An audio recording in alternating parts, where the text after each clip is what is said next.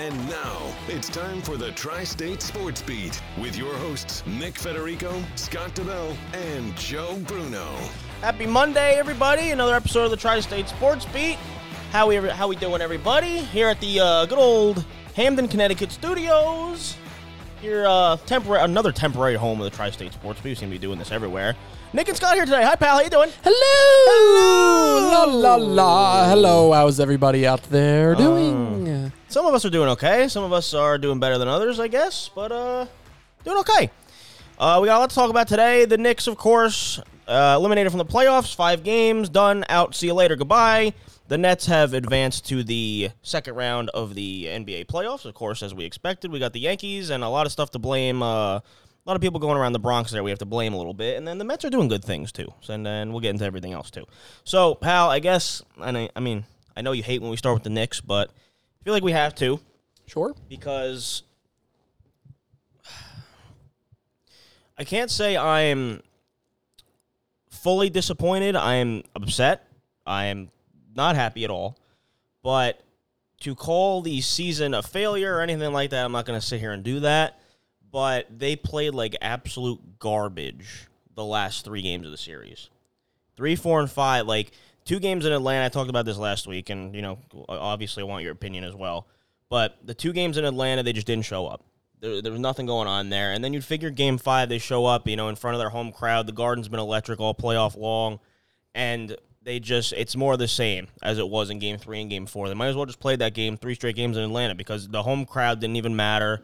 There were points in the game where they came back a little bit, but when they were down double digits, when they were down nearly 15 16, you just knew that this team at this point in the series was not coming back. Yeah, I mean, I don't even really want to say that like the regular season caught up to them. Like the, it wasn't really fatigue. I think the Hawks were just better. They're they have more talent. Yeah. They're they're they're a roster that's built for the modern day NBA, and the Knicks really aren't that. So you could see Bogdanovich hitting big shots. Trae Young is like a premier NBA point guard. What you look for in today's game. Uh, Clint Capela, John Collins, like they have I, I think a lot of players on that team that are undervalued and underappreciated based on you know their talent and everything like that. And I think you know a lot of Knicks fans thought that um, you know the Knicks would win this game in six or win this series in six or seven games, and you know the Hawks came in.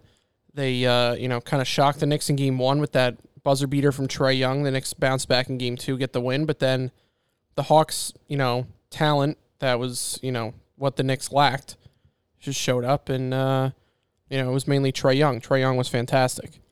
Yeah, I agree with you on most points. They were def- Atlanta was definitely the more talented team. I thought, me personally, and I don't know if Knick fans will agree. I thought that they had the better coached Yeah, team. I was going to say that. They, I think Thibs got out coached this series. Yeah, and- and I yeah, I completely agree. I think you know, game two they bounced back well, but then when they headed to Atlanta, it just all went to shit. And you know, I thought I was confident for some reason after losing two straight in. I was confident game five they'd show up and they'd play, but it's obvious that this team is just not. They're not ready to win. Like if you're a Knicks fan, you thought we were going to the NBA Finals this year. You're delusional, as you know. Scott would proclaim all Knicks fans. Most Knicks fans are delusional, but yeah, I mean, we knew from the beginning this team was not supposed to be where they were, where they ended up in the first round of the NBA playoffs. They even be in in the playoffs. They even be considered for the NBA playoffs this year. They doubled their win total, what they were supposed to do. But the reason the Knicks are still a big reason the Knicks are still not, you know, competing with Atlanta right now and still not haven't forced a game six or game seven is because their big star didn't show up when they needed them to. And that frustrates me more than anything. We could say Thibs got out coached, yes. But Julius Randle came into this series um, being one of the top, one of the most surprising players all season long. And he had the whole weight of the Knicks on his shoulders all year long. He answered the call. The Knicks had their backs against the wall at some points in the season, trying to avoid, you know, the play-in scenario. They did that successfully, and Julius Randle had a career year. But when it showed, when they needed him the most, he just didn't show up. You know, average, you know, the 18 points a game, the shooting 33% from three, the shooting 29.8% from the field. That doesn't get it done. And I said it multiple times. I said it for two weeks now, ever since the Knicks started the playoffs. Your big stars need to show up. The NBA is a star-driven league. We all know this. It's all it's all simple. But when your big star does not show up and you have to rely on a guy like Derrick Rose who's 32 years old and he's a bench player at best at this point in his career and you got to rely on other guys that are, you know, middle of the road good role players to get the job done when your 26 year old quote unquote superstar we'll see what happens next year when he goes into a contract year what Julius Randle will be. But to rely on a 20 year old RJ Barrett still developing and then a bunch of role players they needed Julius Randle to show up in the biggest way, and he just didn't do it. Yeah, and you know, I think that's the biggest talking point of the series is the the lack of production that Julius Randle had, and I think it opened up a lot of Knicks fans' eyes. You know, I think I find it kind of funny that Knicks fans before the series were like, "Oh yeah, let's sign Julius to a max contract. Let's get him tied down for the future." You know, I'm he's st- to be honest with you, I'm still okay with. I'm still like not super max Giannis money. I'm still okay with signing well, him to a contract. Well, yeah, but it, I think you know it would have to be something that makes sense for the Knicks. I think he showed this series like I don't even know if he's a number two on a championship team. I think he could be. I, well, I mean, we got to see it over a couple years. But as far as this year goes, I think he's a number. I think if the Knicks are, let's just say he stays on the. Let's say the Knicks get a contract on with him. Let's just say they get another star in here. It's not going to be Damian Lillard. It's not going to be. Damian. I don't. You know. I don't want to hear that. Any big star, just on the trade front, any big star you're going to trade for, you're going to have to trade probably like RJ Quickley, Toppin. Toppin, right? Like maybe Mitchell Robinson, like the entire franchise you're going to have to trade. Right, your future. And I don't think the Knicks are in a position to be doing that. But and they don't really have extra draft picks to trade either. No, they don't. I mean, they have two draft picks this year, but I mean, you get guys with that. I don't know what this draft is like. Uh, we're not NBA draft people, but yeah, I don't. I mean, I think Julius proved that he can be a two on a good team. Did he? I, I don't know if I agree with that. he was horrible. As far as far as this, but you have to look at. I'm, i know it's hard to look at, you know, the regular season how good he was, and then look at the playoffs and be like, what the hell was that? But you kind of you have to look at it as a whole. But the regular season, more in any more than any other major sport in the like NBA, in this yeah, country, the, the NBA, the regular season down. doesn't mean anything. It doesn't. It's watered down. But eh, you do have to take into account that from what he was yeah, oh, now yeah. what he's become. You can't or, deny his improvement. Correct. So you that I think you have to consider that. That's why know, he won most largely. improved player. Correct. Correct. And that was fully deserved. Yeah. But can that's my biggest question now. Now that the Knicks are now in the off season, what's the plan here? Uh, they've been rumored to really see like they've already reached out to the Trailblazers about Damian Lillard. Like they've they've already been like, hey, you know, we're interested. Like uh, we know he's you know, he's not very happy there in Portland. He's not going to get the head coach he wants already. We already know that. But eh, I just don't see. I just don't think it's smart. If Damian Lillard's a free agent, then you absolutely throw the bag at him, and then that's it. I mean, maybe if he's on an expiring contract, maybe think about that too. Still but the guy four years still, on yeah, still contract. four years on a contract. I think that's silly, especially for what you just said that the Knicks are probably gonna have to give up. And I totally agree with you. It's gonna have to be young players and draft picks it's probably gonna have to involve RJ, Mitchell Robinson, and guys you guys that Knicks fans actually really like and don't and actually kind of see a future here with a little bit. But and just just one more thing. Oh, yeah. Knicks fans are like, oh yes, so much so much more of a likable team. It's homegrown. You know, we drafted these I guys. Agree. If you trade for a star, there's no more homegrown team. For the most part, yeah. Like, but at that point, you kind of do what you got to do to make the team better. Exactly. Well, yeah, but Knicks fans, you know, God forbid the Nets do. Listen, I like that it's a homegrown team. I yeah, compared, I mean, compared to the you know the 2013 team with Melo, Tyson Chandler, those guys weren't weren't built in Nick. They weren't homegrown Knicks. So that's why they're kind of. That's why I think I agree that they're kind of they're more likable this oh, year. I mean, like look at like when Yankees prospects come through, Correct. like Judge because he came through the farm system of mm-hmm. the Yankees. You know, that already gives him a one up. Right. I, I completely agree. Homegrown teams are, you know, much you more know all likable. About that. You know all about that. Yeah. Like, but you know, uh, again, but it's a star-driven league. It is star-driven league, and stars win There's championships. like what ten to fifteen players like that who can make us like a legitimate difference. If that lead, yeah, and lead a team to a championship. And the Knicks don't have any of them. No, not even close. See, that's the thing that I I'm coming back to now in the beginning of the season where um, Thibodeau was talking about. You know, we're kind of disappointed that we didn't get a star. But my argument was you could develop one. And look at what Julius Randle has become. Borderline second superstar, and you and you know maybe he hasn't even hit his ceiling yet. We don't know, but I think if you put a guy next to him, and you because let's be honest, like there's going to be a regression. Like there's no way Julius Randle is going to be on. I, I don't think is going to be on pace for the same year and maybe be even better than he was this year. I don't think he can handle that load. I think he needs help. He obviously needs some help. Julius Randle's not a guy. Obviously, we've now seen it this year that can't carry a team to a championship. It's just, it's just that's how it is. But I think they need to get another guy in. I'm all for go go out and go get Lonzo Ball. I'm all I'm all for that. I don't want to touch Jen, Dennis Schroeder. Don't want to don't even entertain it. Don't even touch it. Don't even call him. Don't even do it. Give me Lonzo Ball, a playmaking guard who can score and facilitate because that's what the Knicks need. They need a true point guard. I love what I see from Immanuel Quickley, right? But he's not going to be a pure, you know, five tool point guard, whatever, whatever you want, whatever tool point guard you want to say. He's not. He's not. He doesn't look like a great passer. He's a spot up shooter. He's to be a shooter. He's to be a small shooting guard in this league, I think but they need a pure point guard. Derrick Rose is 32 freaking years old, like I just said. He's not meant to be playing how many minutes he played in the freaking playoffs. He played 35 minutes during the playoffs. Like you can't expect to get that out of Derrick Rose night in, night out now. Bring him back as a backup, sure, I'm all about it. But get a pure point guard in here. I think, yeah, I, I completely agree. I think, you know, that's the missing piece on this team. Like, does a does a Bradley Beal really like obviously he helps, but does he get this team over the edge to I think, you know, I mean, you do it priority, if he's there. You do pri- it if he's there. Yeah, but priority number one has to be to get a legitimate game changing point guard mm. on the roster. And I don't think they're in that situation where they can draft one and see what happens. I think they got to go out and get a guy that's proven. See, they had an opportunity to get Tyrese Halliburton.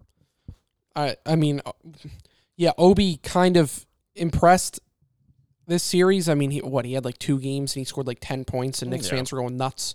Like, yeah, it was something better than what he showed in the regular season. Right. But like, you know, they passed on Tyrese Halliburton, who's had a pretty a pretty good season with the Kings, I believe he was drafted by. Mm-hmm. That could have been your point guard of the future, right there.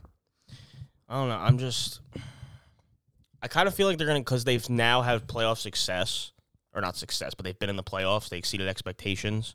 Yeah. I kind I'm kind of nervous now because I was very happy with what they did in the offseason and how they're just, you know, building it through, you know, the right way that we keep saying it's the right way.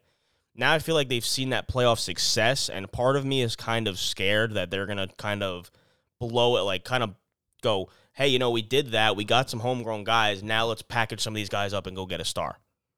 I mean, which could, which honestly, if Julius, eh, like, I think it'll only work if Julius Randle has the season he did or can be a little bit even better and if RJ Barrett can actually step up, like you know, in in year number three, he's going to go into now. If he can step up and be the top five pick that he that he was, like seeing like seeing RJ Barrett, I'm sorry, but seeing RJ Barrett put up so many three pointers when we we know and it's obvious he's a career 35 percent three point shooter. It pains me to see him shoot so many freaking three pointers and waste away possessions because that's not the player he is when he realizes that, he may be a good player. Yeah. The problem is in the NBA, a player like him, you kind of have to shoot three in today's NBA. He's just not that guy, though. Uh, that. Yeah, he, and he never, and I don't think he will be. If he's not, if he's not yet, I understand he's only twenty, but now you're going into your third year in the league, and you're still a mid thirties percent three point shooter. And we saw it in college. You didn't have it in college. Mm. Like you, you know as better as anybody as yeah. you know. But I, I just feel his strength of his game, and we've been harping on it the whole season, is going to the bat. He's a bigger dude. Like he's bigger, like borderline shooting guard and and a three. Like he's big enough to go body somebody, get a, maybe get maybe get in the gym a little bit, put some more muscle on him, and go and you know get up a post move, drive to the basket, and you know get a little speed on you and go. He's just not a spot up shooter. He's not. That's why Immanuel Quickley is so important to me. I think because he's a guy off the bench that can be a spot up shooter and kind of fill that in there. I don't know. I just I still think RJ Barrett can be somewhat good, but he's not going to live up to that top three pick. I don't think. Like he's definitely not Zion. He's definitely not Ja Morant. I just don't think he's going to live up to that. I think he'll be good, and he still has the opportunity to be good, uh, maybe even borderline elite, but not a superstar. It's hard though, but he's because he's twenty. You know. Yeah. I don't know. Yeah, it's just tough because you know, you get drafted top three to New York, you have these high expectations, and yeah, I don't know if this uh, this season kind of fast forwarded his like progression and his expectations for what Knicks fans think he can be, but like, uh, I don't know. I it it looked like the Hawks figured out how to defend the Knicks. easily. And that's not a good sign going to next year because it didn't seem like Thibs really knew that. the kind of adjustments that he needed to make. And now that it's on tape, other teams are going to start, you know, deploying that same game plan or developing a better, you know, just keep developing on that game plan to stop Mm-hmm. the Knicks. And that, and I said that before the playoff season started. Like for some reason, teams were not doubling Julius Randle for the longest time.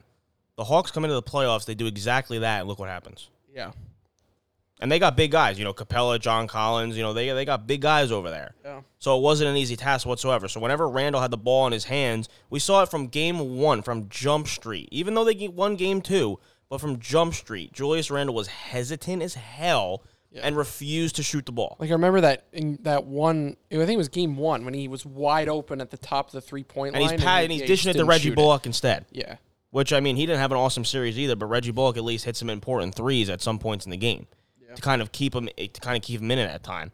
But as far as like other free agents go that are available, I'm bringing back Reggie Bullock. I'm bringing back Taj Gibson. I'm bringing back most of these guys that are on this team because it's good to have that camaraderie now that these guys have now have a year of playoff experience, given it's five games in the first round of the playoffs.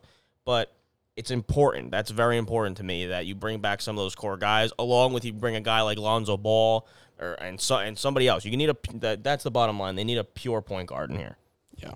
Yeah, uh, yeah. I'm disappointed, yes, because I you know obviously I want my basketball team to win, but it's hard. It's I, I know we live in a world where we give out like participation medals for doing a good job or a good enough job, but like the Knicks were supposed to win 25 games. I don't want to harp on this a lot because it's been harped on a lot, but the Knicks won tw- were supposed to win 25, 26 games this year. They won 41 fucking games. Like they deserve a you know to have their they deserve to have that Madison Square Garden crowd on Game Five standing ovation for the job that Thibs and this and this team just over they overdid it they o- they overachieved by twenty plus games. But now the big thing is going into next year with mostly the same core core group of these guys. Year two of Thibs and you know more draft picks from Leon Rose and, and Scott Perry to get this team a little bit better. You can't go out next year and go win thirty games and miss the playoffs. Can't do it. Yeah, that would be disaster. Would be. I, you can't do that because I, I know Thibs. I think historically Thibs in his first, you know, his first um, first year in places like Chicago and Minnesota had success, but now going into year two, is that? Do you, what do you think? Because uh, you think Julius Randle playing 38 minutes, close to 40 minutes a game, now over two year span, you think that's going to hurt them? You know, and our same thing goes for RJ Barrett. He's playing about 37 minutes a game. You think over a course of his second season now with Thibs that they're going to be either accustomed to that or be a little tired out because of that? It could go either way. See, I thought that. I said it in the beginning of the year too. I thought Thibs running these guys into That the ground was, was, that gonna was his biggest red flag going in. was gonna affect them at the end of the year, and it didn't really ever seem to, you know, be as big of a of a problem as uh, what I thought it was gonna be. I, I don't think that's gonna be a problem. I think it's just gonna be teams are gonna teams are starting to figure them out, and there's five games now on tape that the Hawks have deployed a game plan where you know Randle was completely just shell overmatched himself, and just outclassed. Like I don't I I think they proved that they can play at high volumes uh, after this season. I I don't think that's going to be a problem going forward, especially now that you have a long off season like you know, they'll recover and, you know, get back into shape and everything, but if anything, I think this team is going to uh, is going to try and get more depth on the bench, which Yeah. could help. Yeah, sure. I think again, if you add a guy like Lonzo Ball, and he's your starting point guard going in, or whoever, doesn't matter. Anybody really in free agency is an upgrade at this point at point guard. You bring back Derrick Rose for a year, or you just have Immanuel Quickley be your backup. Yeah, you part ways from Derrick Rose. Say, you know, thanks for your service, but we're gonna give Immanuel Quickley a bigger role here. yeah. Another thing is Derrick Rose going to want to go back to the Knicks. You're right Because- Exactly. he's familiar with it, with everything there. Yeah, but like, you know, obviously he played a big factor in the Knicks are improving, but he's getting to the twilight zone of his career. He's Yeah. he's getting 30 towards he's- the yeah, end. he's 32. Third, Is yeah. he going to want to play for the Knicks again? Where you know, unless they make you know huge improvements this offseason and gain probably two stars, Yeah. Is he going to want to play for the Knicks again? I know he loves Thibs and Thibs loves loves him and you know all that, but is Derrick Rose going to want to run to a contender? And Yeah, I think that's a very good argument. And if Derrick Rose does come back, it's going to be hard for me personally to expect what he did this entire year since the Knicks traded for him and get De- and play off Derrick Rose. Yeah, It- like, uh, see, another thing is like I don't know what it is, but I feel it. He is not. Thibs gets the best out of him. yeah, and Taj Gibson. I just don't understand why like Derrick Rose can't play basketball for anyone other than It's Tom just Thibodeau. so it's funny because the only reason Knicks were not swept in this series is because both Derrick Rose and Taj Gibson willed the Knicks to win Game Two. yeah, willed them to win. And it's and yeah, it is funny. It it is it's coincidence that Yeah. Derrick Rose and Taj Gibson, for that matter, can't play for anybody else than Tom Thibodeau. I don't know Yeah. what it is. Like suddenly, like Derrick Rose comes back to the Knicks for a second stint because Derrick. I if I have this correctly, I don't think Derrick Rose was a very good three point shooter in his prime. I don't think he was a very awesome three point shooter, but now he comes in. He's you know a veteran in the league. He's developed a better three point shot. Now he's you know now every time he lets it go, you're like, oh, it'll probably go in. yeah. I don't know. I'm sure you would. You like him on your team? I'd take him as a backup point guard. Yeah. I thought I thought you liked um uh, what's what's his name uh, uh Mike James. oh, I do. Yeah. Bring him back, right? Oh yeah, need especially.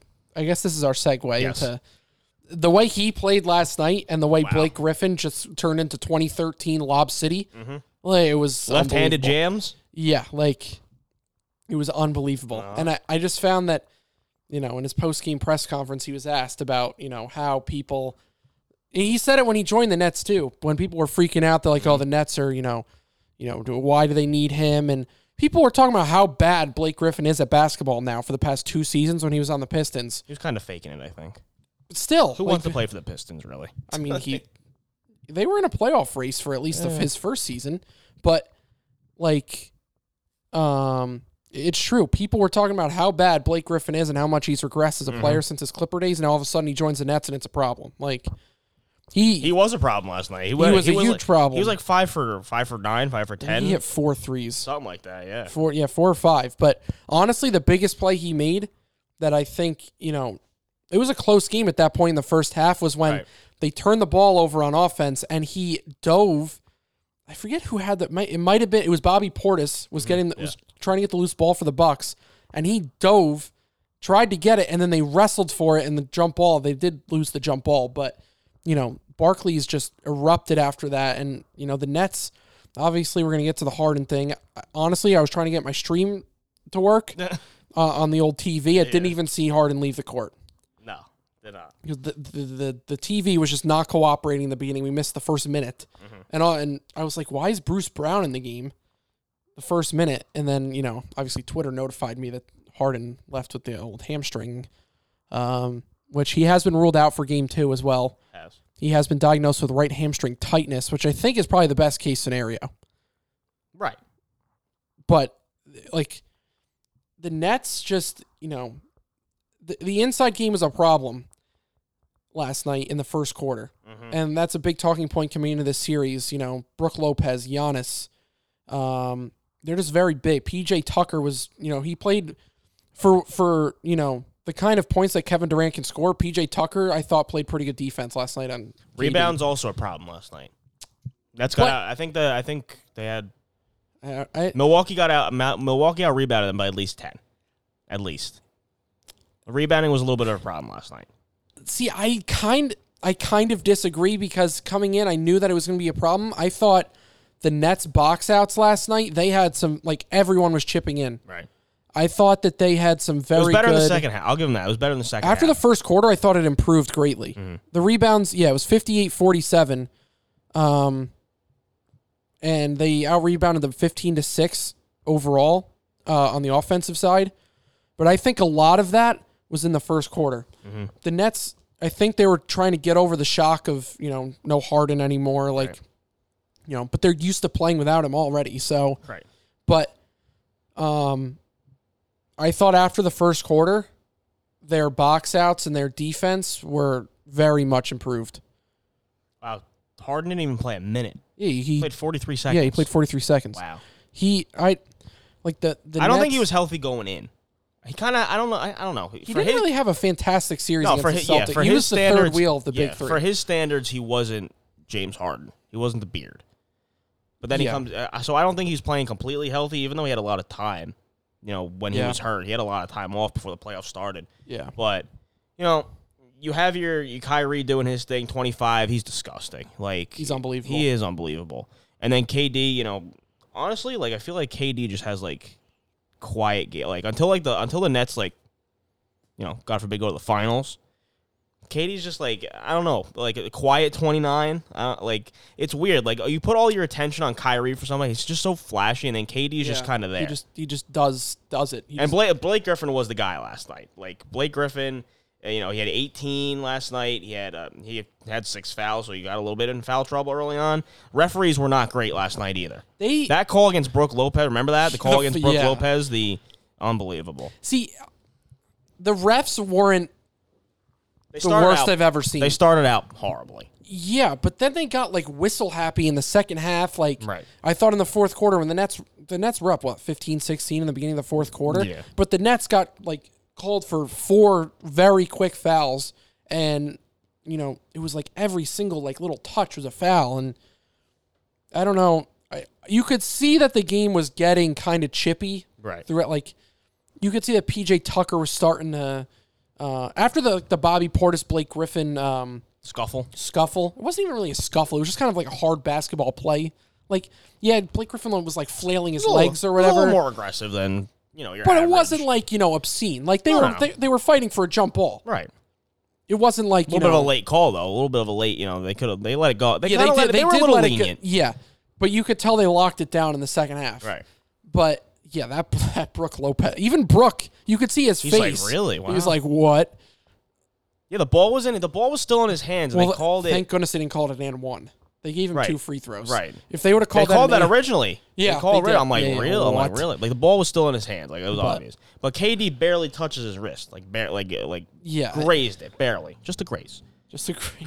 but like the Nets, you could see, and this is why you know we were talking about this last night, and you know we were talking about Steve Nash and all that stuff.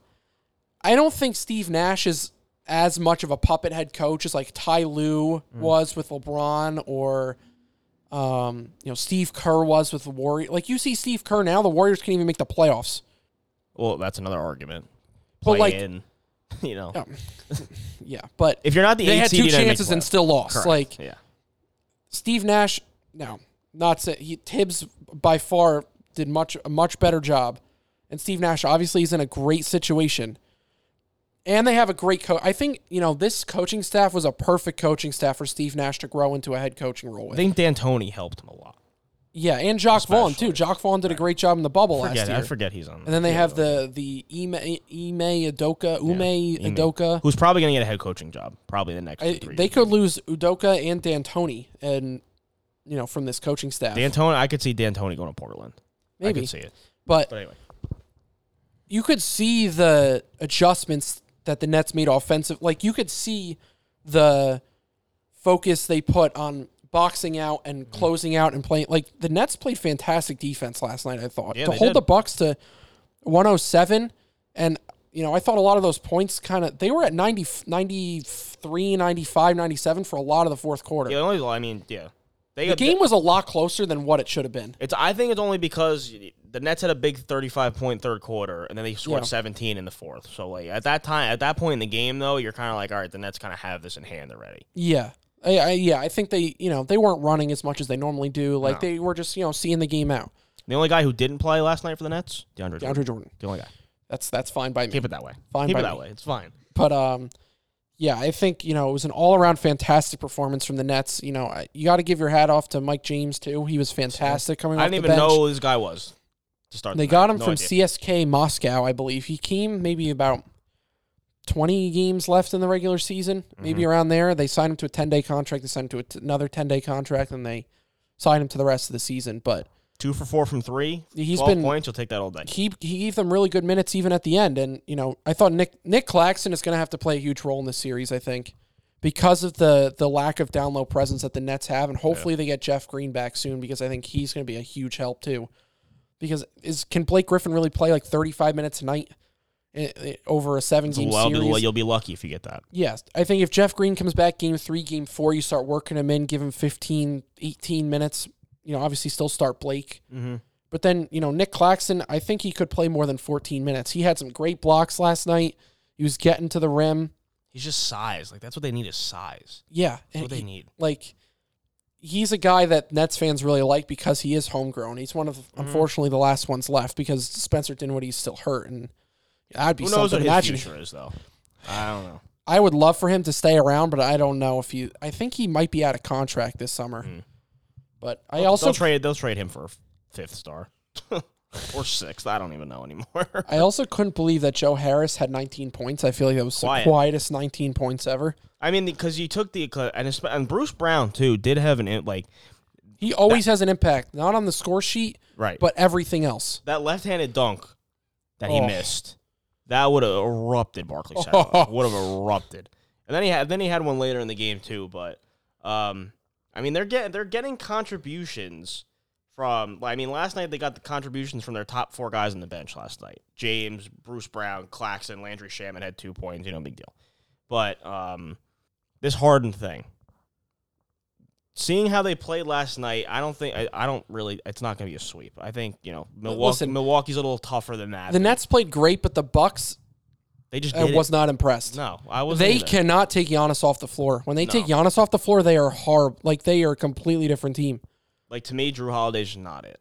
Like I just don't. I think he kind of had an off. They, they shot six for 30 from three. Like Yeah, they were not. they're not going to do that every single game. I think it's imperative that the Nets have to defend home court. Yeah, like you like as far as the starters go for Milwaukee, Giannis had 34, and then the rest is like PJ Tucker at seven. You know, he's not an offensive guy. Yeah, He's he's more on the court to defend KD, which Right. again I thought he did a pretty good job of last Mm-hmm. night. Yeah, KD had 29, but KD's the best play- basketball player on the planet. like Bro, Brook had his, Brook had 19 points, so I think he kind of stepped up as a far like he's Khris, gonna, Khris gonna have a good series. Khris Middleton at 13. You would expect a little more, Especially of- he went of- 0 for 5 from three. Yeah. Khris Middleton You did. would you would expect a little more out of him. You know, being that second guy. You know, Jrue Holiday, you gave up a lot for. If you're Milwaukee, got to get something out of him. The difference between these two teams is Milwaukee is a great starting five. They have no bench. They though. have no bench. Zero. Like Bobby Portis, Eh. eh, Pat Connaughton, Eh. eh. Jeff Teague is like what 35 now. Yeah. Like I don't even know who this Forbes dude is. They're not going to play Giannis's brother. like, like they're not going to give him he got a little uh, chippy with uh, Blake at the end Yeah, too. They're not going to give him quality minutes in a playoff series. Like the Nets have, you know, not the best bench players, but like you know they have some players that they can bring off the bench to make an impact. Right. And you're gonna play Kyrie 45 minutes, like You can afford to do that though. yeah. Like I don't think like Kate. Like I don't think you're going to play. Um, how many point? How many minutes did KD play? Like, he played 40. 40 minutes last night. Uh, obviously, I think you're going to see more Kyrie on the floor than anybody because he, you know, Yeah. and now now no Harden, which is you know And he he didn't shoot the ball very well last night at all. It Kyrie? shows he was 11 for 26, 311 from 3. But the big thing, he made them when they needed it, though. That's the big Yeah. thing. Yeah. He missed a lot of open threes. Like there were a lot of times when I was like, "Oh, that's going in." And it How many shots last night did he have go in and out? A bunch. Like 3 or 4? a bunch. Like, he didn't score at all in the fourth quarter either. You're right. Like, he went 0 for 5 in the fourth quarter last night. Yeah, but his again, the point guard thing. He can just get the ball wherever it needs to be. Right. And one thing I thought the Nets did fantastically last night, and you could see that the Bucks are really trying to defend this well, is they would penetrate and kick very effic- Mm-hmm. efficiently last night. Like the Bucks are trying to defend the rim, and they're trying Which to kinda force the s- Nets which to is kinda shoot s- threes, which Which is kind of dumb. Why would you? I, I think don't you know. do the opposite, no? Well, I think they were trying to cause turnovers off the kick, and the Nets just got the ball there. Even if it was tipped or something, the Mm-hmm. Nets always seem to win the ball back. Like, you're really going to defend the the paint with Joe Harris out there Yeah. I, and KD out there and Kyrie out. Like, like, I don't know that's if kinda I was the dumb. only one who noticed that, but I thought the Nets were trying to drive the ball a lot last night to the rim, and the Bucks would all collapse and they would just kick it out. And like there was that one sequence where the Nets had five guys on the three point line, and it literally just kept going back. Yeah, like it just kept going around, and they eventually found And the these are open prof- shot. and they're professional basketball players, so they're gonna go down once. Like they're like, like the, the Nets ball kick- movement last night was unbelievable. right. Even if you're kicking it out to a guy like I don't know, Mike James, Blake. Griffin, Yeah, Blake, Blake Griffin. Griffin. yeah, Who thought he could shoot threes? They're professional basketball players. If they're open, they're gonna make them every once in a while. Every once in a while. But uh, this Harden thing, how worried are you going into the game two and then for the rest of the series? From after what you saw from game one, you can't be, you know, Th- that's the thing. Too upset. I think if it was, you know, a lot close, like the Nets, like, yeah, they, pl- I think the Nets played like an almost flawless game Yeah, last night. Sure. And the score doesn't show how much of a blowout the game really was. Like the game was not an eight point game. First quarter was close. I think the first half was Yeah, but the Nets dominated. Or Right. the second quarter even wasn't that close. Like we were. Yeah, we were saying last night this game should be like a 16 point game at halftime. But Well, it, it did creep up to like twenty. right. But at halftime they were closer yeah, than yeah. everybody thought. It was what like a five point game or Something three. like it was a that. three point game after Brook made those BS free throws. Yeah. Right. I think it was 61-58 at halftime, and then you know the Nets. I, I think the second quarter. I would It was what they were 63 61 at halftime. So they Nets had a two point lead. They were down at halftime. two what at the after the first quarter weren't they? The Nets were or they were up two. 32. Yeah, they were down two. Yeah. So second quarter they obviously had an advantage there, and they were up. I think like ten at one point in the second quarter. Mhm. Third quarter they scored what thirty five. You said. In the fourth quarter, you know they just saw the game out. They They were had their guy. They had their bench guys. They for the most part. they could have ramped that lead up to 25 probably if they if they needed to and Right. wanted to. But like well what was the point? You saw the game out, you win by 8 and you move on. No one can, no one really looks at the the No one score. cares how much you won by, yeah, no. as long as you won. Yeah, like I think the Nets played flawlessly. The Bucks, you know, didn't didn't play very well. It's a credit to the Nets, but the Bucks also missed a lot of shots last night too. It's going to be a much better series going forward. But the hard, but the Harden thing in, in particular. Yeah, yeah. Sorry, I was getting to that. Okay. What my point of that all that rambling was that it's hard to panic when you see how the Nets played last night. Mhm. Obviously, it's gonna, you know, it, it's a big miss. Because I think Har- Harden's your true facilitator. Yeah, they're the Nets are twelve and eleven when Harden doesn't play, and they're like, I, I don't twenty one. They only have single digit losses when Harden plays, and they've won about twenty games. Right. You can tell that the you know the team rolls better when he's out there. But again, if Kyrie keeps playing like this, you're gonna have him on the ball all the time too. Mm-hmm. One Like- of those, one of those big three was always going to be on the floor at the same time. Now you only have two. Yeah. So Now, now it's now. don't get me wrong. It's a big, it's a huge miss, and it's a big, big deal that Harden's not playing. He's he's definitely missing game two, right? Definitely, not. missing game two. Probably more than likely, probably unless they which they I don't him, think you see him to like game five. Yeah, I don't think you can push him with a hamstring. I don't. I mean, especially really since can't. it's the same hamstring he already injured this right. season. I don't think you could push him. Yeah, probably best at I think you see him game five, game six at the earliest. yeah. If they if there is a game five or game six. I don't. The Nets aren't going to No, they're not. I, I think it's imperative the Nets win uh, tomorrow night, Mm-hmm. Monday night. Defend home court and then go to Milwaukee if you can get Take a at least split. one. Take it. Yeah. You're take at three least one going back to Brooklyn and then like a lot of people are saying this is the finals right here, especially after what we saw from Philly today losing to Atlanta. Well, you were when you were in the shower, you missed it. The Philly cut it to two. Really? Yeah, because of turnovers. That they could not break that press whatsoever. They could not. Atlanta, Atlanta did. You know, that's one of Atlanta's faults. They did turn the ball over quite a bit in the series against the Well, they Knicks, hadn't. but yeah. Th- but today they had no more timeouts. They No. had zero timeouts with about two minutes left, and they couldn't break the press. It also doesn't help that Ben Simmons does not help on offense Oh. whatsoever, but tough. That's tough for Tommy Pham. We're watching the Mets at the moment, and uh, Lindor received the ball off from James McCann while Tommy Pham was stealing, and Lindor just bashed him in the top of the head. And he got and he's safe. Good. Good for helping him up. Yeah, but um, we'll get to the Mets later. But yeah, I, a lot of people are saying this is the finals. I think this is going at minimum six games. Think so? The Bucks aren't going Is to this play another situation? Is this sorry? Is this another situation where you think like Boston won one game because Tatum went off for fifty? Giannis is going to have a game where he's just unbelievable, Right. and they're going to be knocking like Jrue Holiday is going to hit shots. They're going to shoot. They're going to have a game where they shoot like forty plus percent from 3 Mm-hmm. and the Nets, you know, aren't going to be able to defend inside. They're going to have one or two of those games at least. Hmm. I, do I really trust Mike Budenholzer to make like a lot of adjustments? Not really. Not really. He's not a. They don't have a deep bench, like we said before. That's a, that's a Yeah. problem for them. That is a very big problem. Like you had PJ Tucker, you had another starter, but you need, they need some bench depth here. Like like like you said before, they can't take Giannis off the floor, Yeah, especially no, especially against the Nets. They can't.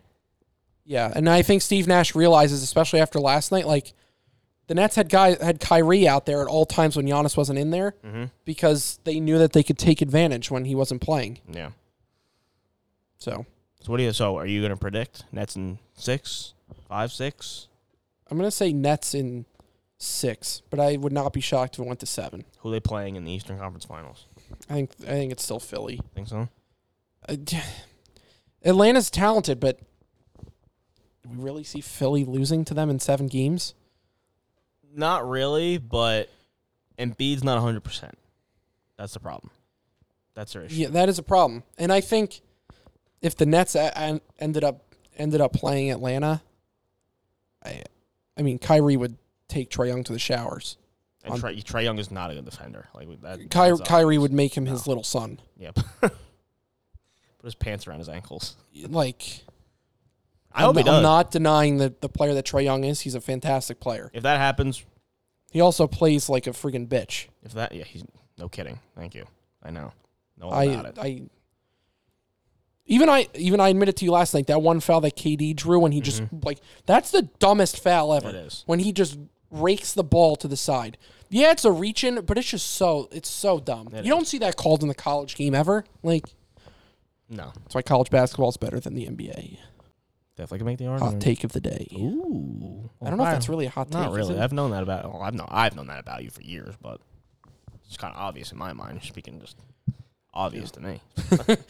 All right, that's it for the NBA. Uh, the Nets are moving on. The Knicks are going home. Sad face. I hope the face for Mavs. you. I hope the Mavs win. What's the score of that game I right don't know. now? We gotta look. they were Um, down eight at halftime. I'm all about Luka, but screw you, Porzingis. I was gonna say Screw you. KP. All about all Uh, about let's Luka. see. Oh, 72-72. I feel I feel like we have to say screw the Mets and watch that game. It's like game seven. Yeah. Mets are going to win this one anyway. Confident. Very confident in the Mets. All right, we'll break when we come back. Who is to blame for the shit that the New York Yankees are putting on the field right now? Because the most important week of the season, and they are not doing a damn thing. So we might yell and scream about that a little bit. And the Mets are in San Diego, and they're doing good things. Jacob DeGrom is a beast. And uh, yeah, we'll get into that. A little bit of Jets, a little bit of Islanders maybe, because the Jets were at the Islanders game. We're at the Coliseum uh, last night. Yeah, they, we have to talk about the Islanders Have playoff to. hockey. Have like, to. The Islanders are great. gotta. They're a good watch. And uh, yeah. So we'll get to that when we come back. You're listening to Tri State Sports. We don't go anywhere. We'll be right back. Do you have thoughts you want to share? Have questions, comments, or hot takes surrounding the world of New York sports? We want to hear from you, so give us a call on the new 24 7 Tri State Sports Beat fan line. Call our new toll free number at 862 260 4315 and leave us a voicemail with your questions and comments so you can be heard on that week's episode of the Tri State Sports Beat. Again, that's 862 260 4315. We can't wait to hear from you, New York sports fans. You know, before we get into the atrocity that is the New York Yankees, I feel like we have to talk about the new weapons that you have added to your golf bag. Oh, yeah. Sure. Let's do it. We went to a, a beautiful golf outlet yesterday, clubs everywhere. If you are a golfer, you, you should try and find You know a what's golf funny? outlet around you because it is glorious. I was on Facebook. Face, their Facebook page came up. oh, Followed them instantly. it's it's fantastic. Yeah. Was it Mike's, go- is it Mike's, golf, outlet, in Hartford. All used clubs. Should get them to sponsor of the show. Yeah, That'd be fantastic. Uh, yeah, I went in to the this beautiful golf outlet, which exceeded my expectations by far. told you it was fantastic. It was. Uh, you said it had uh, Toptracer technology. I'm like, all right, they have one or two bays, maybe. They had like five, six, something like that. I was like, wow, that's pretty freaking cool. Yeah, there was there was a simulator. There was like what five or six simulators. Mhm. So I went in yesterday. I was like, I need some wedges because unfortunately, years a couple years ago, I I've been playing with only a pitching wedge. Didn't you lose your? I lost my sand wedge on a course, and you know what we say about that. You know, if you don't care enough about your golf clubs, you know you should deserve to leave them on the frigging golf course and have somebody pick them up, and uh, that's theirs now. So, I went in. I needed a 56 degree, and I was like, yeah, I might as well just get a 60 degree while I'm here. Get some, uh, you know, some uh, more arsenal to the to the golf bag, and add a couple weapons here. So, found a 56 degree. I loved it instantly. And then I had found its brother, brother or sister, whatever you want to whatever you want to call it, in a 60 degree. It's a Callaway Jaws. Jaws. Very uh wow, very slick golf club. The 56 degree is mint. Probably you said probably not even used on the golf course yet. It doesn't even look like like Yeah. the original plastic. I think was still on the shaft, giggity. But then the sixty degree, the sixty degree was a little beat up a little bit, but um, It wasn't even beat up. It was No, it just wasn't. hit. Like Yeah. it had. It's it was definitely been probably hit used. like five times. definitely been used. And the only scratches on the face were from you know hitting a golf Yeah. ball, which is going to happen. So I took those two clubs to the simulator. I hit, I don't know, maybe 10 shots with each. I was like, I'm in love. Like, I'm going to spend the money and I'm going to do it. No hesitation. Handed them my card. They told me the price. There you go. No hesitation whatsoever. Fell in love with those clubs. Went to the driving range today and uh, proved me even more right. So it was fantastic. Great purchase on my part. I'm glad you had a fantastic driving Yeah, range you day did not. because I was horrendous. Well, yeah. What? Yeah. Well, you weren't really on your game trying those wedges. At you were also looking for 56 and I, 60. yeah, I was, and I just couldn't hit anything. Which is smart on your part because you were like, I'm not gonna buy anything if I just can't hit with it. I'd, Yeah. be, I'd, I'd be like, oh, it's a nice pitching wedge. It's a nice wedge, so I'm gonna buy it and fig- we'll figure it out eventually. Yeah, no. So that's good for you. That's good on you. That's, Thanks. that's good judgment by Thanks. you. And you also talked me out of buying an iron set, which was also good by you. Well, it was six through whatever it was wedge like, it was that like was. utility wedge through six iron or whatever. was wasn't wor- wasn't worth Yeah. it. Like you have to at least have a five iron. right, exactly. Uh, yeah, tough driving range day for you. For some Not reason. great. I was hitting everything right. Interesting. All right, Yankees. Yankees, great. Yeah, you lead off. It's not good. Not great. No. They No, took mm, Is it was it two out of three against Tampa? no, So- they split two split. and two. Oh, that's right. but- It was four games. They lost the first game, won the next two, and you're like, all right, we have Gerrit Cole on the mound. Let let's win a series here. Let's take three of four. Gerrit Cole mm, just His did worst, not have it. his worst start is a Yankee, which you can't. Count Uh, well, it's the second time he's given up five earned. He also gave up five earned one time this season to Texas, I believe. Um, just didn't have it, and well, you know when when they gave up when Gerrit Cole gave up like three runs, you knew the game was over because you know the Yankees can't hit the ball worth a lick. Um, it, it's just all bad at this point. It's just like how how bad can we get before you know Hal, the guy who couldn't care less about the Yankees, you know, decides to wake up and um, I'm starting to. You got to start putting blame on Cashman too. I know Yeah. Yankee fans love him. It's been 24 years.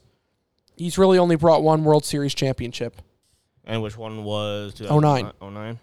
because he Yeah, he inherited a team from what was it, Gene Michael in '96. mm-hmm. It wasn't really his. I think he was still like an assistant GM in you know the other World Series at '99 and uh, 2000 and whatever other year. I don't have. I can't remember. What are the other years? 96, 99, 98, 96, 98, 99, and 2000. Yep. Um, Went to the World Series in, In- 01 and 03 and lost. yeah. Um, and then obviously had the the Boston thing in 04. Four. just the makeup of this roster is horrendous. You trade for Giancarlo Stanton, which might be the worst trade in the f- history of the franchise. But let's be fair. We knew Stanton coming off an injury was going to suck. That's just how it goes. We knew that. So we can't be surprised about what we're seeing at the moment. And the fact that let's put some blame let's put some blame at first base. Let's put some blame on DJ LeMahieu. We were watching yesterday, we're like he's terrible. Like like the RBI numbers aren't there. He's hitting what 250 right now. yeah, it's horrendous. It's horrendous. Like usually DJ LeMahieu's your guy that hits for contact, is not going to give you a lot of home runs, but he's your leadoff hitter. He's paid to get on base and get hits. You know, on base, he's hitting a 338 on base right now. He's hitting 255, and he's sl- he's got an OPS of 664. You know, you didn't pay that guy what six years, 90 million dollars to do that. That's ridiculous. Aaron Judge, kind of splitting time between DH and right field. Played center field yesterday, which I think was kind of a mistake if you ask me, because there was one point in the game where the Red Sox had guys on. The Yankees could have totally avoided having one run score instead of two if Judge is in right field instead of Clint, because Judge has the has the arm in right field to you know pump it to home and, and get a guy out at home plate. But you know that's why I'm not paid to be the friggin' manager. I get you know I talk about it for a living, but you know that's on Aaron Boone and plenty of blame's gonna go around there. But again, Miguel Andujar too is your band aid in left field right now. He should have made that play on the wall last night against the Red Sox. You know, if anybody, any other left fielders there, he makes that play at the wall. You know, I'm not gonna kill Rougned Odor, but again, a band aid at second base, hitting 190, in, in, the middle of your lineup is your only left is really your only lefty besides Gardner because you don't have Hicks being your switch hitter anymore. He's done for the year. He's re- Wasn't doing anything anyway. no, he wasn't. Odor's your only left, your true lefty who eh, really has to play every day. Gardner does now too, but you're putting Odor in the middle of this lineup and he's hitting 190. Uh, It's the, basically the same problem we had with Hicks in the beginning of the year. Like nothing is just nothing is getting better. Nothing is progressing. Gary can't run the base paths to save his life. I wish somebody. I wouldn't say pinch pinch run for him every time he even gets on base when he actually hits the ball for once. But again, your cleanup hitter Gio Urshela is hitting 260. It's not good enough. It's just not. And, and the rest and the rest is spoken from there. You know, Gerrit Cole has one bad game, five innings, five hits, five runs, seven strikeouts. He wasn't great at all. But this team, as presented on paper, of course, should be able to put up runs against against a guy like Ryan Yarbrough, who pitched a complete game, gave up six hits and two runs, struck out six Yankees while giving up two home runs, which is the Yankees' only runs of the game. What are we doing? What are we doing? To score six, to, to hit the ball six times and only come out with two runs, you can't do that. While the Rays got friggin' nine runs on ten hits, it's ridiculous. Because they can't put the ball in play. No. It's Oh, we forgot to mention too. Apparently, hitting into double plays is a good Oh. thing. don't even get me started with that moron. He is an idiot. He is unable to manage a baseball team. I don't like. I didn't listen. I, I can you pull up the? Can you pull up the? Um, I don't know if you want to pull up the audio or pull up the. Yeah, I'll just pull up the quote. Yeah, to pull up the quote. Hitting into double plays is a good thing. In what universe is that a good thing? Because they're getting contact on the ball. That's bullshit. He said, typically the better teams are going to hit into double plays. You know you're going to be asking me that same question when we get it rolling here. Well, you said you're going to get it rolling for the past three months. It is now June freaking 6, and we still are hitting, half the lineup is still hitting under 200. When are you going to get it rolling? And now we're When the team is out. mathematically eliminated from the playoffs? Yeah, exactly. Exactly. And that and then you think about this team as currently presented, it's obviously not good enough right now. No. Wa- Once the trade deadline comes, what what what's the, what's the brilliant Brian Cashman going to do now? You're not going to trade for a starting pitcher. That's just not going to happen. Kluber's going to come back and he's going to oh, Kluber's going to Severino's working his way back. So there's no way the Yankees are trading for another pitcher. That's not happening. Maybe how about maybe trade for a lefty bat maybe? I, I don't know. What phenomenon? Yeah, I don't know. But to have Rougned Odor be your only left-handed bat, this is why uh, I heard this the other day. A guy like Michael Brantley would have been perfect for this lineup. Absolutely perfect. Guy like Bryce Harper, hmm, who would have thought that? Probably would have been perfect for this lineup. Like, I don't know. I and then and then this series against the Red Sox. You know what sucks is that we're kind of hoping they get swept for some reason because it's, it's just embarrassing. Like they lost five two the other night. Who was on- who? I don't even remember who was on the Nate, Nate Eovaldi, Mike King because because Kluber's hurt. Mm-hmm. Like, well, what what do you expect from Mike King to do? He gave you five and a third. He gave you a great, Yeah. except the first inning, he was good. yeah, he was. He had an immaculate inning. But again, Eovaldi was on the mound, a veteran pitcher who we know pitched six innings and gave up two runs, and the Yankees couldn't freaking hit. Couldn't do a damn thing. And then last night was a debacle. We didn't even watch last night, but and then they play game three tonight. It's just, it, you know, it's just frustrating because it's the big. It was the biggest week, Tampa and the Red Sox for the first time. And if this is any indication on how we're going to play the Red Sox this year, we might as well just quit now because it's embarrassing. Yeah, you know how the Red Sox lost 12 straight to us? We're going to lose about 15 straight to them. Like last night, they lose 7 3 with Jameson Taillon on the mound, who is abysmal. Like now he's made 11 starts now, I think. Now he had can, five good innings, and then Yeah. But then, and then you said it. He's going to have a blow up inning. Sure and shit, he has a blow up inning. I, I don't know what else to say. I really don't. Like, again, I, like, how lo- when was the last time Giancarlo Stanton got a hit? I don't know. He was doing great until he hit the IL, and now he's hitting 253.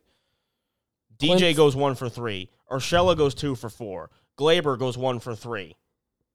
He had a home run last See, night. That was it. I can't kill Gleyber because he's can't. gotten his average up to 268. Sure. He's been very good for the past. Ever having- since he came back from COVID, he's Uh-huh. been good. We're having these. Chris, we're having Chris Gittens making his MLB debut at first base. What do you expect from that guy? Yeah, nice 0 for 3 there. Where you know why isn't Higgy? You know we were saying Higgy's getting more playing time. it, it- he can't be much worse right now than Gary Sanchez. He's hitting 184. Gary's hitting 201. 201. What do you really what do you you know what you're losing? You're losing defense because Gary just every time I see Gary behind the plate, he is just and again, this isn't, you know, this isn't what we talked about before. What was it David Cone or Paul O'Neill? That's that's Oh, uh, the laziness Cone. thing. It's not even about that. It's not about Gary Sanchez is a lazy catcher. He's a lazy defensive catcher. He's a lazy baseball player. He is. He really is. He has How do you get? How, sorry. No, no. How do you get thrown out at second base with a ground ball to shortstop? When you know get you're not that fast. at eight years old. Correct. When you know you're not like Gary Sanders, he may be the slowest guy on the field at all times. In what case scenario is it a good idea to shoot over second base and think you can make it from third when the when the grounders hit the shortstop? Hello, do they do something different where you're from? I don't get it, dude. This whole this whole Their roster, mind is just not where they should be. this whole roster just needs to be just blown up from the ground up. I I don't know how you do it, but first it starts with Hal Steinbrenner actually acting like he cares about this franchise and not making his dad want to roll over in his grave every freaking year. Could you imagine right now if George Steinbrenner was alive? You they're they're 14 and 27, I believe, against AL East opponents. I don't know if that that seems like a lot of games. Yeah, it does. Um, hold on. Let's see if I can find that. Um, But as far as like the mental mistakes go, that's on the manager, dude. it's just on the coaching staff as a whole. Yeah. Like I like I was like I kind of pushed back on you when you said Marcus Thames Ugh. should be out. Like Marcus Thames should be out now. Ugh. He should be out now. Like now, like now it's to the point where he should just he he should just leave. And at that point, if you're gonna fire the hitting coach, fire everybody. Like just like at this like at this point, it's just it, this is not acceptable for Yankee baseball. It's not. And I understand we're Yankee fans. We probably we have high standards. We're built to be that way. No, are we not? what Giancarlo, you know, gets off the IL however many weeks ago. Another off day. today? Yeah, not in the lineup. What's the lineup today? LeMahieu, Judd. LeMahieu's playing second. Is Judd playing center again? Judge is at uh, Judge is the DH. Okay, that makes sense. Gleyber at short, Urshela at third, Gary behind the plate, Chris Gittens hitting sixth, playing first base. Mm-hmm. Uh, Clint in right, Miggy in left, Gardner in center with Germán on the mound. And who's the? Do you know who the opposing pitcher for the Red Sox is today? Um, Doesn't matter, but I think it was some guy. Okay, so I they to- faced Rodriguez yesterday. Um, is it like Garrett? Oh, Garrett. Hold on, I to, I'll, I'll look it up quick. no, Garrett Whitlock. Uh, Garrett Richards. Is it Garrett Richards?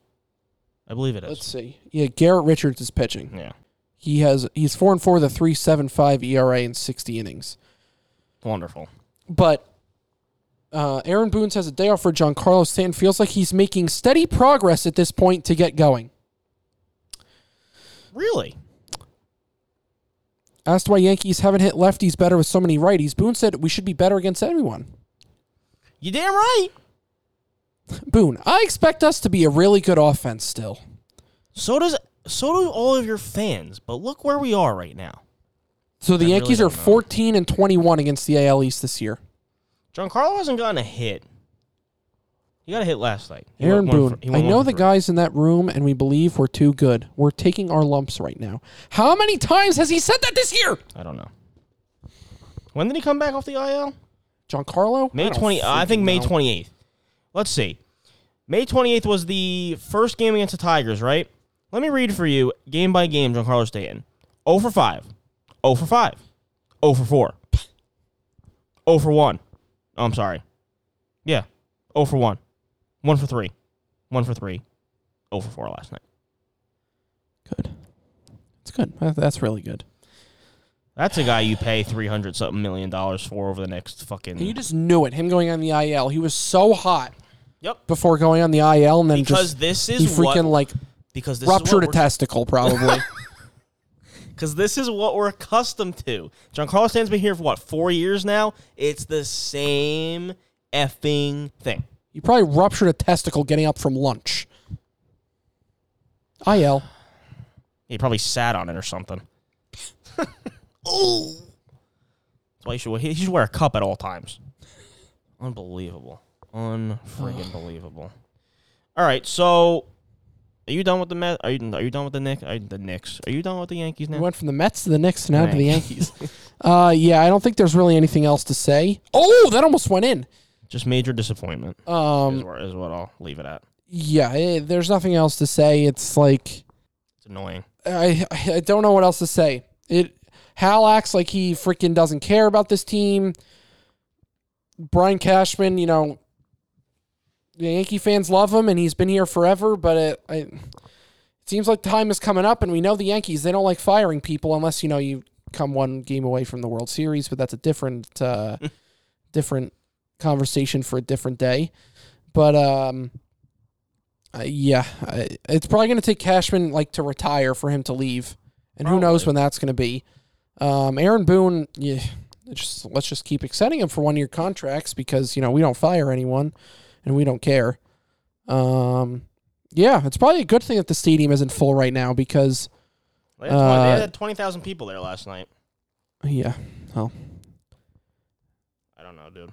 It, it's going to start getting uh, not not a- not a good atmosphere in that stadium if they continue to suck. hmm because Aaron Boone won't Aaron Boone won't face reality. He doesn't answer any questions, like any hard questions. He's so laid back. It's annoying. I- oh, I saw someone. Hold on, I saw someone put it perfectly um, on Twitter last night. Let's see if I can find it. So John Jastrzemski said, "So much for this homestand bringing out the best in the Yankees. Team has been mediocre now for 119 games, 60 last year, 59 this year. Uninspiring bunch to watch." And then someone replied to him saying, "Play with no urgency. Manager has created a country club atmosphere. They are also extremely flawed. No lefties, no speed, no athleticism, and an awful manager." You think entitlement's a big thing in this?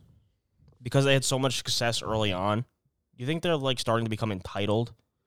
Like you could take that, especially. No, what like success have they had lately? well, they well they've been in the playoffs. They went deep into the playoffs. Who cares? We're the New York Yankees. Exactly. But like especially this group because it's a young group. Yeah, we've been saying they're a young group for the past four years. Right. This core was the core that led them to the ALCS with Joe Girardi as their manager. What a mm-hmm. fantastic manager he was. I wish we could bring him back. And we keep saying, oh, this core is going to get it done. This core, this core, this core. Gary and Judge and Giancarlo. and Glaber and, well, John, yeah. You mean homegrown Yankees? What you mean? Yeah, the young guys. Yeah. And Duhar. Yeah, like Clint Frazier. What the heck have they done? Yeah, is hitting 289 with uh, 14 homers. So that's the best. That's the. It's under 300, and it's the best average on the team. It's unbelievable. they're they're like unwatchable. They are. They're boring. It- they they've are. always been boring. So ever like Joe Girardi actually showed emotion. Ever since Aaron, but he, God forbid this team shows any sort of fire. Aaron Boone could not be the most boring asshole to watch in the dugout. He is. Like occasionally we'll see, you know, DJ LeMay who smack his helmet a couple times. Oh, whoop de Yeah, let's just smack our helmets and our gloves and probably break our hand. freaking Yeah, really. IL ten day. I think we're gonna get it going. We're gonna get it rolling. We have two good Really? guys in the locker room. You are an asshole. He's the only one that sees that. He's literally the only one. He really is. Uh, I hate him. and you know what sucks too? I don't want to compare it to Adam Gase because it's not as bad. Like not No, not not even the even same close. realm. But like we knew when the Yankees hired Aaron Boone, we didn't love it. We were not in love with it. Willing to give it a chance, yes. But we're I don't even want to hear that. Oh, he won 100 games in his first. He's the youngest or the first manager ever to win 100 games in the first season of his, of his managerial career. Or Pretty sure collectively with that team at that time, we could have done that as well. yeah, probably. Seriously. And can we fire Marcus Timms, please? yeah. What does that puppet do? He's a hitting coach. I don't know. Beats me. He's a hitting coach. Yeah, he's a hitting coach. Half That's the what he lineup's hitting under 200. He is just a puppet, freaking dangling there like a freaking, just in a play. Like, Oh. yeah, go, go. We're gonna get. We're gonna go in the cage today. We'll hit on forty five miles an hour. Hopefully that guy. Hopefully that's too not too fast for you. He's probably feeding the balls through the machine. We'll hit off a tee today. How about that? Yeah, great hitting coach he ball, is. The ball doesn't that's why the Yankees don't hit good on off speed pitches. That's exactly why. Ugh. I bet you that Ephus or the 48 mile an hour pitch couldn't hit. Mercedes hit hit out. John Carl would probably swing and miss and hurt himself. Oh my scapula! Oh my Out testicle! for the season. My testicle! oh my god! It's it, oh. but you're right. It's totally it's unwatchable. Like I don't even enjoy turning them on anymore. Listen, we're probably going to watch the U.S. men's national team tonight over the freaking Absolutely. Yankees. America, Hopefully they beat fuck Mexico. Yeah, yeah I'm Don't not, want to lose to Mexico again. no. Just having to see that live. I need a not Captain. America goal. Yeah, that'd be nice. That would be That'd be fantastic. maybe Gio Reyna. Maybe, or maybe um. I was gonna say Zach Steffen, but he's the goalie. He's the goalie. If he scores, that'd be something else. Fantastic.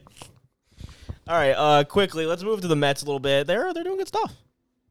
Yeah, you know, Lindor has uh, got his um, Act average together? over 200. for the first time in like three months. That's Wow.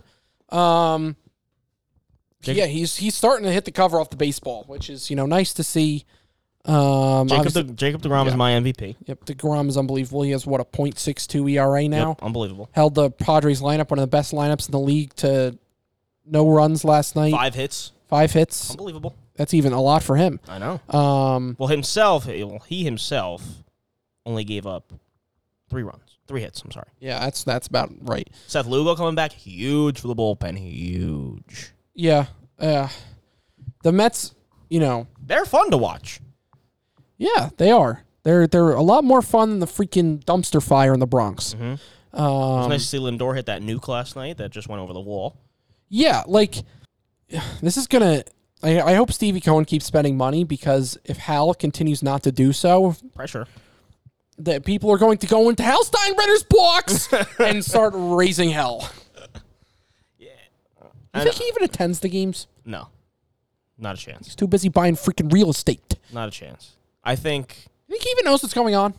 I think Cashman fills him in, but like probably on a weekly basis. I'd I'd guess. Like, when do we think the last time Hal, Sp- Hal Steinbrenner has been at Yankee Stadium? Cashman's definitely there every game, Yeah, because you've seen the camera show him like in playoff series. and He's always there. and Aaron Boone's only there because he has to be. Unfortunately, Unfortunately, yeah, I don't know. That's a good question. You think George was at every game though? yeah, You think so? he loved the He Yankees, did. He really did. and that's the, like ha- George had a passion for baseball. How the, Hal couldn't give a flying fuck. he looks at it as a business. That's the problem. you can tell I'm pissed off because this is making this is an expletive. Uh, We're kind of turning that way anyway, so it really doesn't matter. whatever. um, but Yes, yeah, Hal, Hal Steinbrenner is a fucking moron. He looks at it as a business. He does. He doesn't love the Yankees like George does. Like no, George he did. couldn't give a crap. No, he doesn't. It's all it's, and I understand. You know, a lot of people lost money during the pandemic and all that, but we're the New York Yankees. They're the third most valuable franchise in the world. Mm-hmm. Like Not just in America, the world. seven hundred million dollars is like Chump change. a hundred thousand to us. Right. Chump change to them. It's still a lot of money, but you, you know Yeah. what I mean. Right. But especially too where again, you said third richest franchise in the world. Probably. I don't know the exact. But it's about it's about there. But we don't want to go over the luxury tax. yeah, you know the Dodgers are freaking signing everyone under the sun. Look where they are. Yeah, well they're not I having the don't, but they're not year they're either. not even in first place in their own division. well, that division's loaded. I know. Especially now the Giants. Yeah, I don't know what that came from. I from. don't know either. But The um, Diamondbacks are horrible though. Yeah, they'd probably sweep the Yankees, you know, because the Tigers swept the Yankees. Sure they would. Sure they would. Um, th- I mean, there's not too much on the Mets here, but they're actually a fun baseball team to watch. The problem with the Mets is that, you know, same thing with the Knicks that I, I said to you at one point. Like, are Mets fans getting a little too hyped that they're beating below 500 teams, but they've only beat above 500 teams? What did the SNY graphic show last night? Like five times they've only beaten above 500 Yeah. teams. They've had one of the easiest schedules in baseball. But it also says something to me last night that you know they beat up Joe Musgrove a little bit. You know they win the night. They did they win the night before? I forget. No, they lost, I think. Oh, they lost two nothing the night before, so they didn't score any runs. So you know that's you know a thing here in New York City where yeah. most times the baseball teams don't hit don't hit for runs. But I mean the Mets got 13 hits last night. Most of that, I think, most of them off of um They hit Musgrove pretty, pretty well. yeah, eight hits off Musgrove last The night. The fact that they are doing what they are doing with the lineup they have right now is Right. unbelievable. We looked at the lineup last night. Here was the lineup last night. Billy McKinney in right field. Yankee leading off. legend. Yes.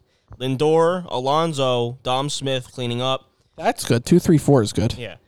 Pilar, who's I mean, He's not really a five hitter, but sure. he's not hitting 250, which is I think is good for Kevin Pilar. I mean, Yeah, you not get, you get that every day, and then you put him in center field for his defense.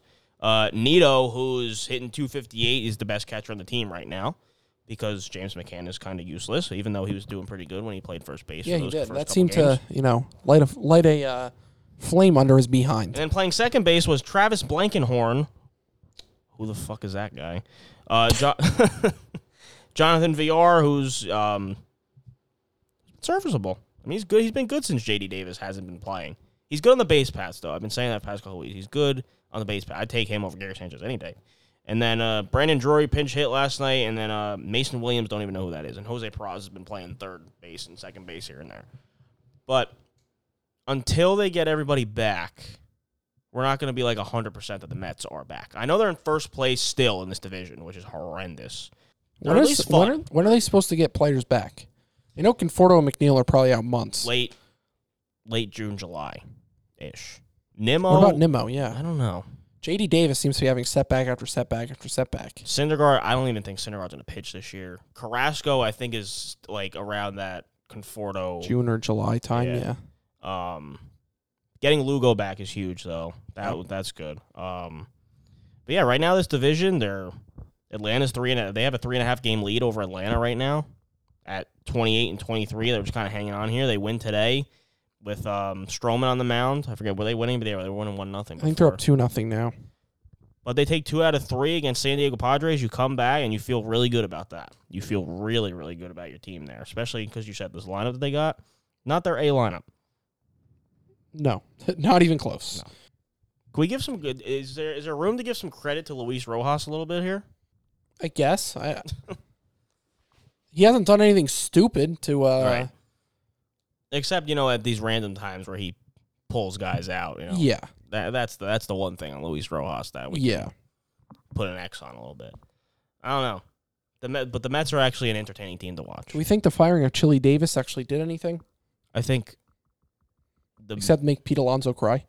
I think the made up hitting coach did more. Who was? than What was his name? Donnie Stevenson? Yeah, I don't even know what that. There was like a three week stretch where it was Yeah. just Donnie I'm Stevenson. pretty sure Pete Alonso made it up. He, it was him. It was Donnie Stevenson. Then the next week it was the Rat Raccoon BS, and then yeah.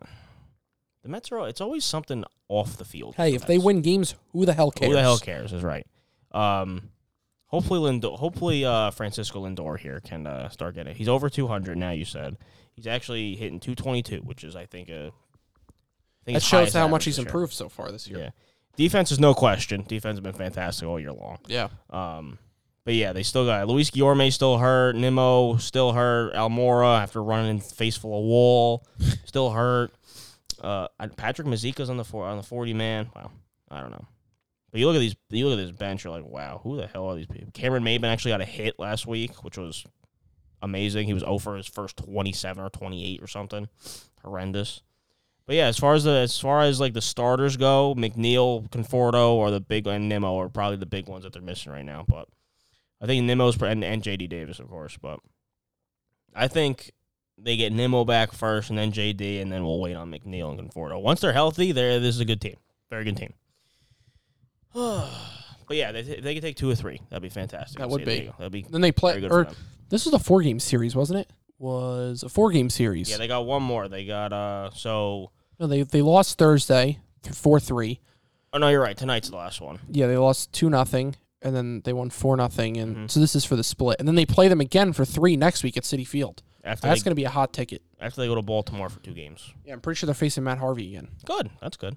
Um, Yeah, but Baltimore at Baltimore, San Diego, the Cubs, and then at the Washington Nationals. the 11th is the first day that City Field is being opened up to a lot more vaccinated people too. I think it's like 80 percent or something like that. Got to get to City Field this year. Yeah. I think that'd be fun. But yeah, important games coming up for the Mets as they're coming down the stretch here. They got a got to keep up in first place here. Some division games coming up. They got wa- at Washington and then Atlanta, Philadelphia. They're gonna be playing the division a lot. I think the next outside of the Baltimore, San Diego, and Chicago series, one, two, three, four. Well, that's a makeup game. Four. They have four straight series within the division, and then they take on the Yankees in early June or July. So a lot of division games coming up. So that's going to be important. So got to keep up this pace. You win two and three in San Diego. Hopefully you sweep the lowly Baltimore Orioles, and then you go from there against uh, Chicago. So the Mets got good stuff looking up.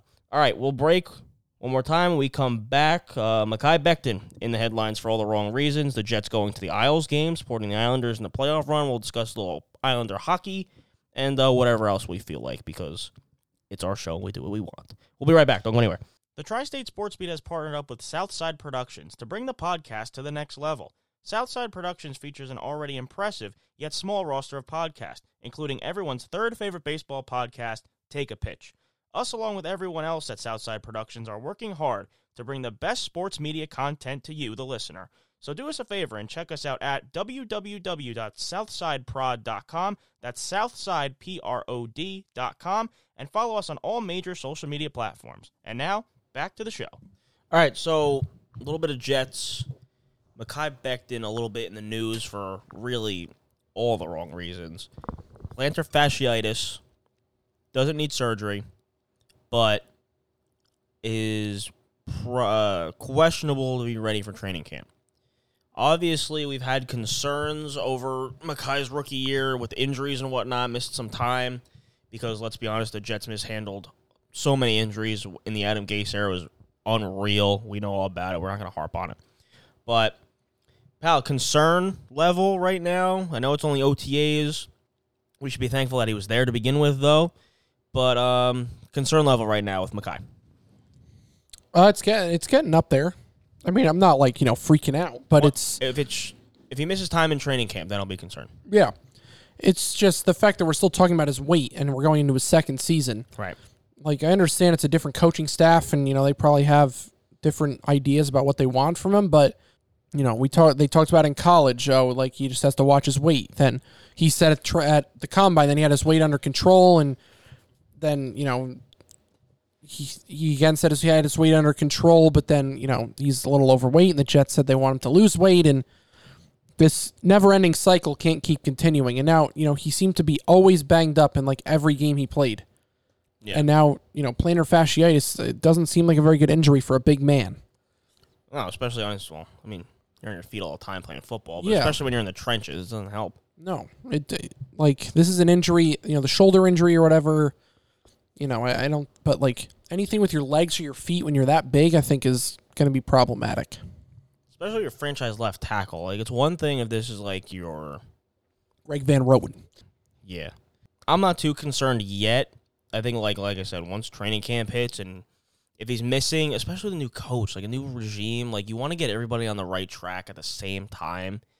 You want Makai back, your franchise left tackle, a guy you put a first round pick into and invested in. He's your guy that's going to be there for the next five to ten years, we hope. But again, the Jets also have to be careful with this. It's it could be a lot worse though. Let's be honest. Like it could require surgery. He could be missing time. He could be missing up until the start of the season. But um, I think the Jets really just told him rest and you know keeping off it, which you know will help him out a little bit.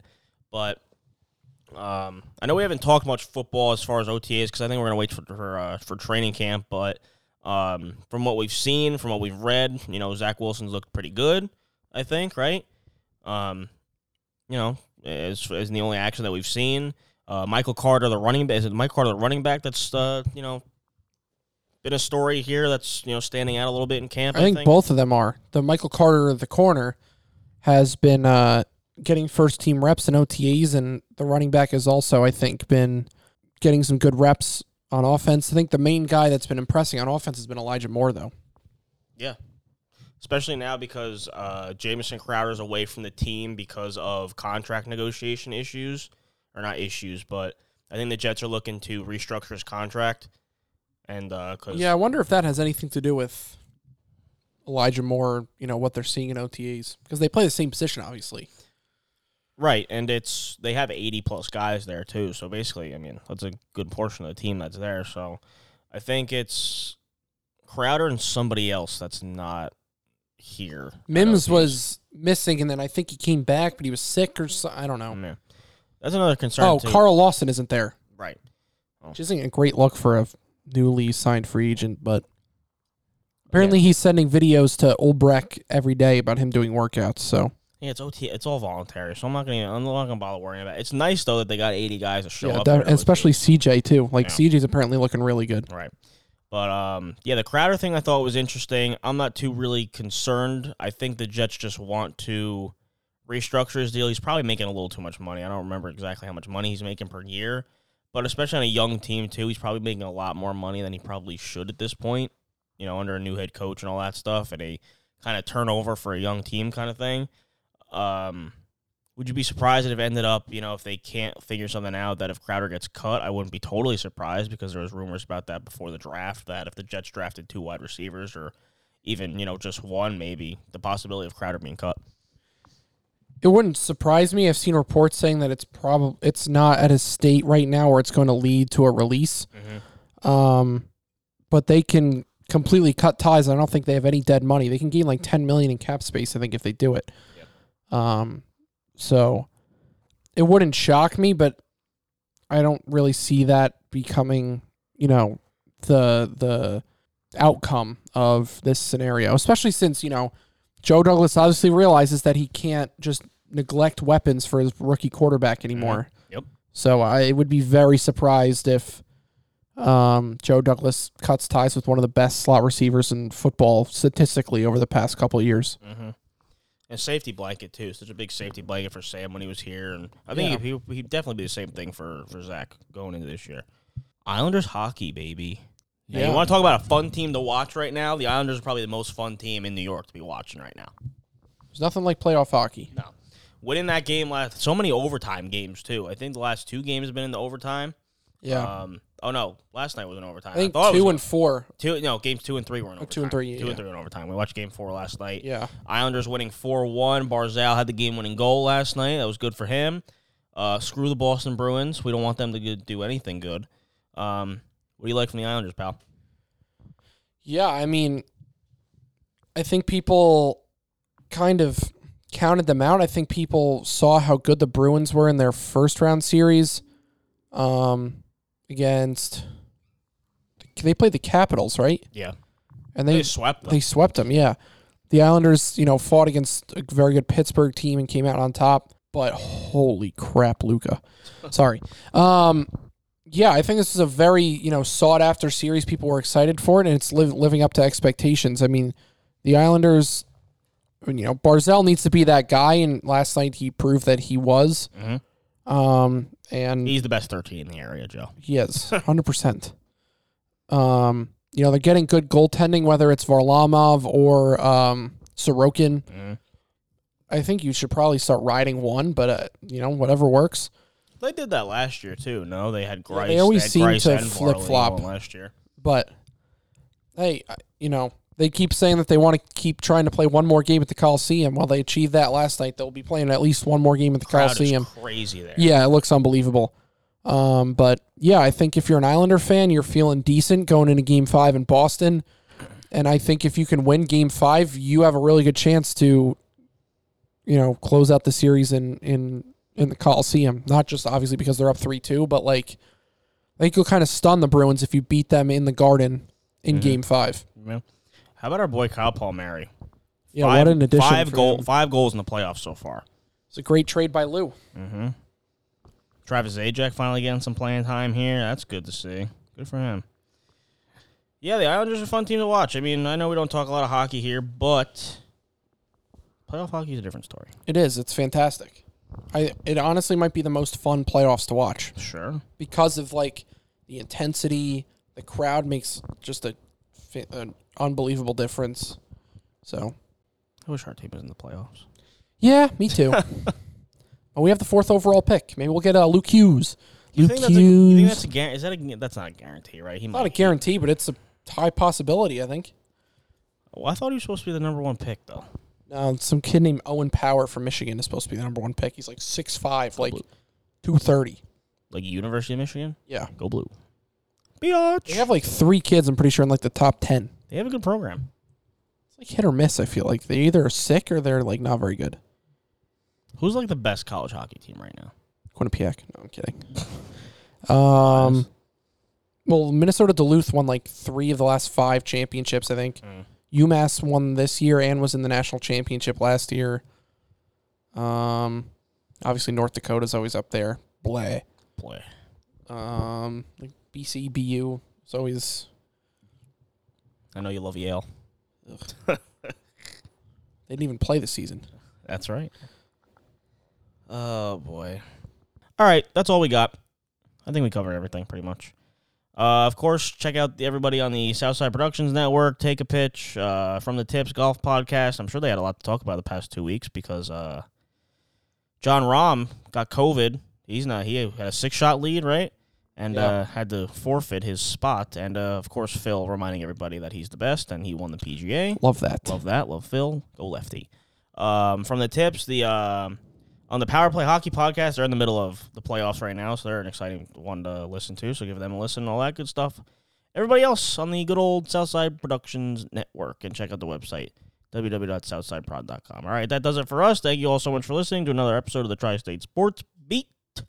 Uh, we'll see you next week. Of course, follow us on all socials at TSSB Pod, Twitter, Instagram, Facebook. 862-260-4315 is the phone number. So call us, leave us a voicemail, and you can be a part of the show with a question, a comment, or whatever you want. I don't care.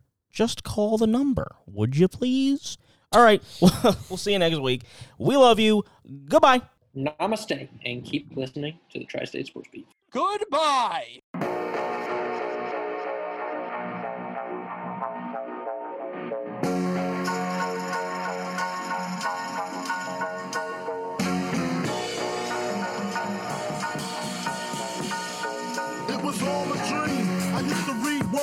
Magazine. Salt and pepper and heavy D up in the limousine. Hanging pictures on my wall. Every Saturday, rap attack, Mr. Magic Molly Mall. Hello, Brooklyn. I love your corners. I'm half your soul. I love your corners. I'm your soul. I love your corners. I'm your soul. soul.